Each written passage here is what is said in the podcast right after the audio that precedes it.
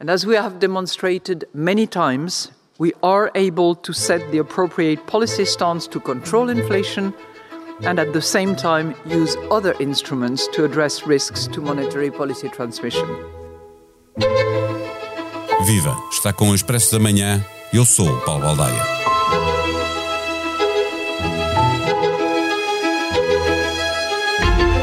A atuação dos bancos centrais subindo as taxas de juros diretoras para combater a inflação puseram a nu alguns problemas dos bancos. Há quem defenda que esses problemas de liquidez que se fizeram sentir em alguns bancos são resultado da política monetária do Banco Central Europeu e da Reserva Federal norte-americana e quem contraponha que os problemas apareceram em bancos que fizeram más opções. Consensual a ideia que o risco no sistema financeiro aumentou e muito. Signature Bank e Silicon Valley Bank nos Estados Unidos, Credit Suisse na Europa, foram resolvidos com alterações das regras estabelecidas e isso trouxe ainda mais incerteza ao mercado. Na edição do Expresso do último fim de semana, Ricardo Reis, professor na LSI, escrevia que estes fogos estavam apagados, mas que não é possível saber onde vão aparecer as próximas acendalhas. O colunista do Expresso terminava o seu texto afirmando a esperança de não ter de escrever sobre um novo fogo num sítio diferente do setor financeiro na semana seguinte. De um dia para o outro, as coisas podem mudar. O último banco a estar sob pressão foi o Deutsche Bank, mas a pressão já aliviou. A semana foi, aliás, de relativa acalmia. Partimos para a conversa com o colunista do Expresso.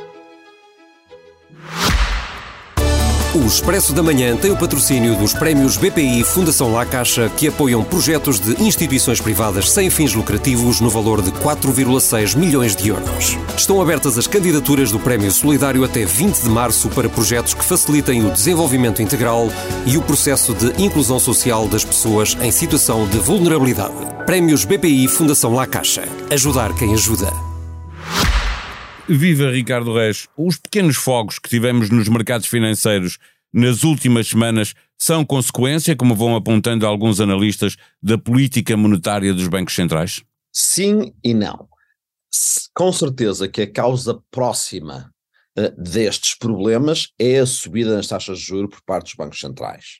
No entanto, só sendo essa a causa próxima, não é a causa fundamental. Os problemas que vimos têm a ver com, como habitual, uh, o assumir, o tomar de risco de várias instituições financeiras, algumas de forma mais ajuizada, outras um pouco menos, e em geral de uma certa mudança do modelo de negócio dos bancos e de diferentes uh, instituições financeiras, que num ambiente de altas taxas de juro deixa de fazer sentido alguns desses modelos de negócios e, portanto, vamos ter algumas falhas.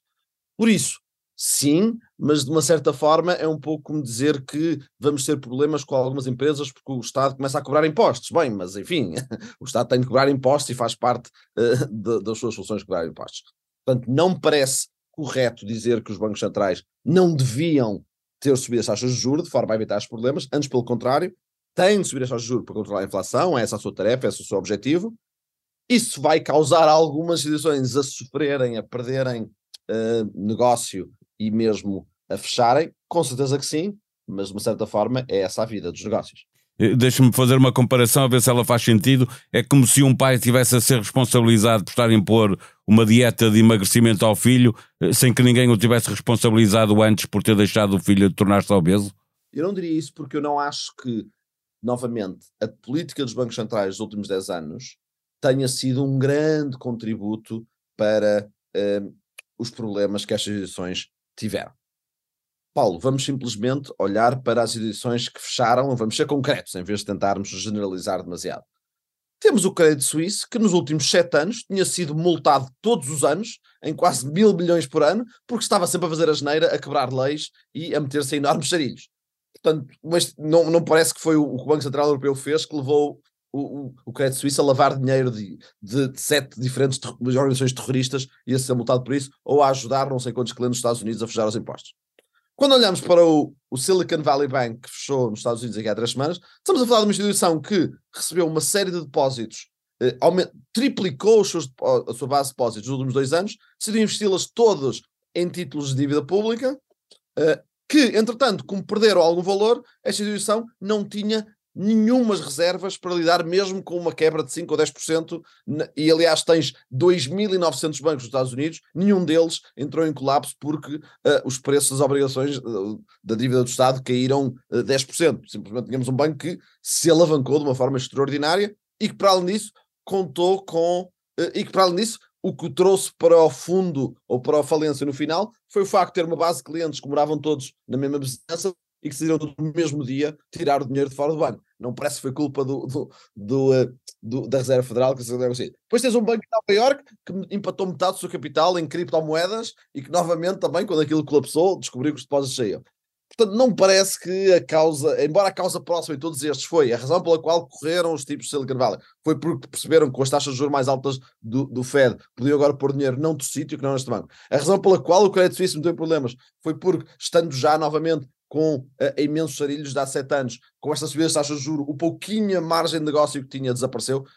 Embora seja a casa próxima, não parece que a culpa seja fundamentalmente dos bancos centrais. Eh, olhando para estes exemplos que estava a referir e para as formas como a Reserva Federal e as autoridades eh, suíças resolveram os problemas, na edição do último fim de semana escreve sobre os pequenos fogos de um lado e do outro do Atlântico e de como eles podem sempre, ao ser apagados, provocar outros fogos noutros lados. A forma como a Reserva Federal e autoridades suíças resolveram estes problemas eh, eh, são elas próprias acendalhas para os próximos fogos ou podem vir a ser? Podem com certeza vir a ser.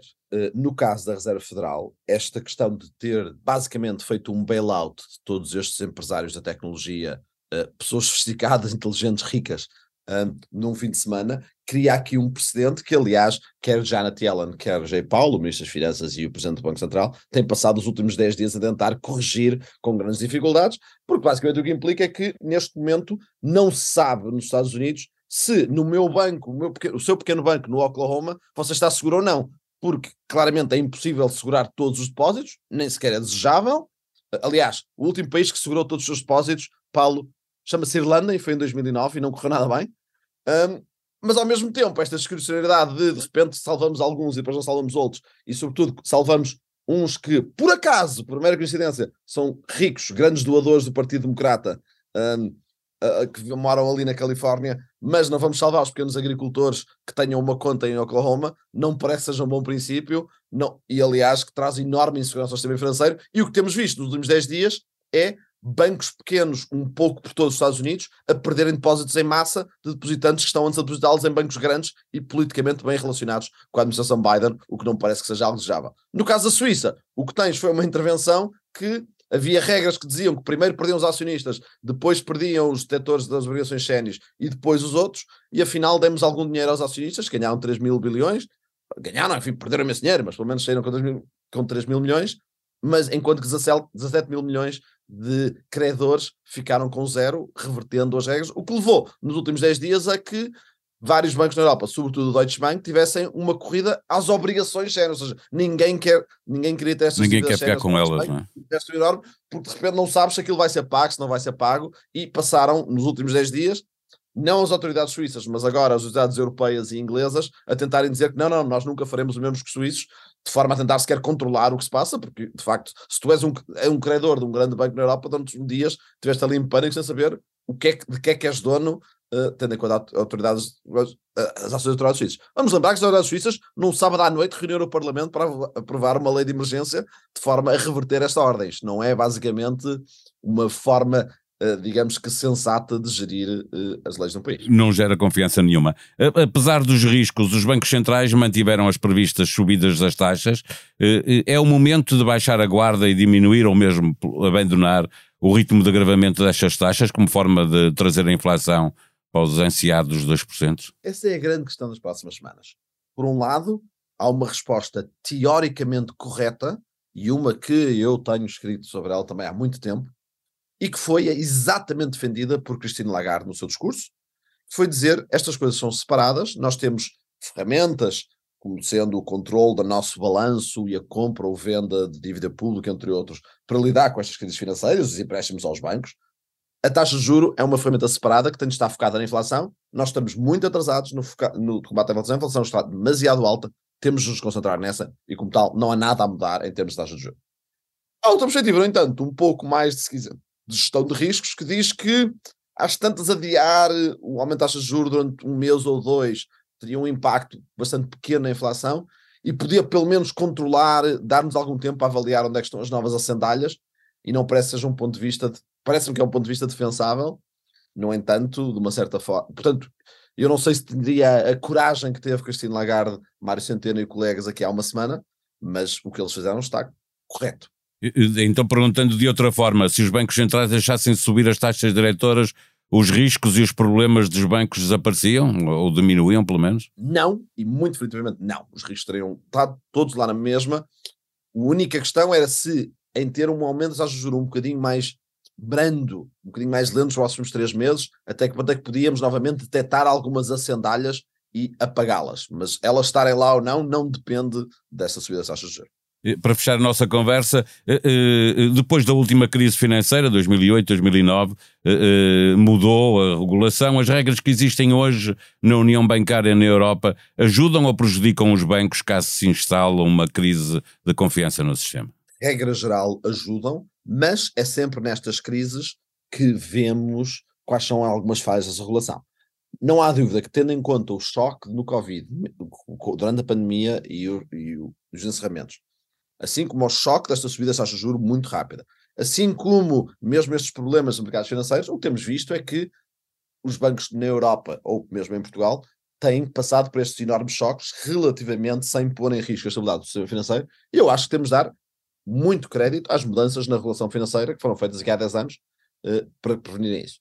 No entanto, o que criámos foi um sistema bancário tão regulado, mas tão regulado, mas tão regulado, que, e por isso mesmo tão complexo também, que significa que quando temos estes novos problemas é que descobrimos onde é que, se quiseres, eh, há falhas nessa relação, ou mesmo há riscos escondidos que nem os próprios bancos às vezes percebiam, porque estão tão ocupados a dedicar toda a sua atenção a responder a esta ou aquela regra. Um, e de uma certa forma, um, é nestas alturas que isto é testado. É, é como se a regulação tivesse sido construída numa base teórica e depois na prática precisamos de ir ajustando uh, esses problemas, é isso? Em parte é, sim, em parte é isso, mas em parte é também porque quando para corrigires uma mangueira que está a largar, a verter alguma água, a envolves em tantas mantas, em tantas toalhas, em tantas correções, por um lado a água começa a correr muito fininho, que é aconteceu nos últimos 10 anos com uma certa forma a crise no investimento porque corremos, estrangulamos a água que circula pelo sistema financeiro e por outro lado, quando tens uma nova crise, de repente podes reparar que, apesar das nove toalhas à volta, continua a sair água aqui de um cantinho que não tinhas percebido antes e que era muito difícil de perceber. O Papa Francisco sofre de uma infecção respiratória, de acordo com um comunicado do Gabinete de Imprensa do Vaticano, e vai permanecer internado no Hospital Gemelli, em Roma. O Sumo Pontífice terá de se sujeitar a alguns dias de tratamento médico hospitalar adequado, referiu a mesma fonte, garantindo também que a infecção não está relacionada com a Covid-19. Também no Vaticano, o padre alemão Hans Wollner conselheiro do Papa Francisco anunciou a sua demissão da Comissão Pontifícia para a Proteção de Menores, criada pelo Vaticano em 2014 para dar resposta aos casos de abusos sexuais na Igreja. O padre jesuíta confirmou a decisão de abandonar o cargo numa mensagem no Twitter, onde refere que tem havido uma falta de clareza em relação ao processo de seleção de membros e funcionários e suas respectivas funções e responsabilidades. Eutanásia, novo texto será votado na sexta-feira. PS acredita que há condições de conforto para a promulgação. A sonoplastia deste episódio foi de João Martins. Tenham um bom dia, nós vamos voltar amanhã. Até lá.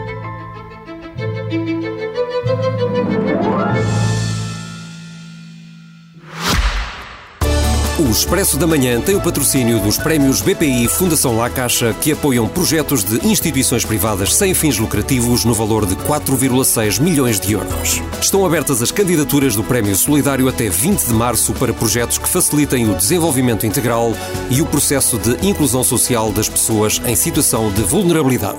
Prémios BPI Fundação La Caixa. Ajudar quem ajuda.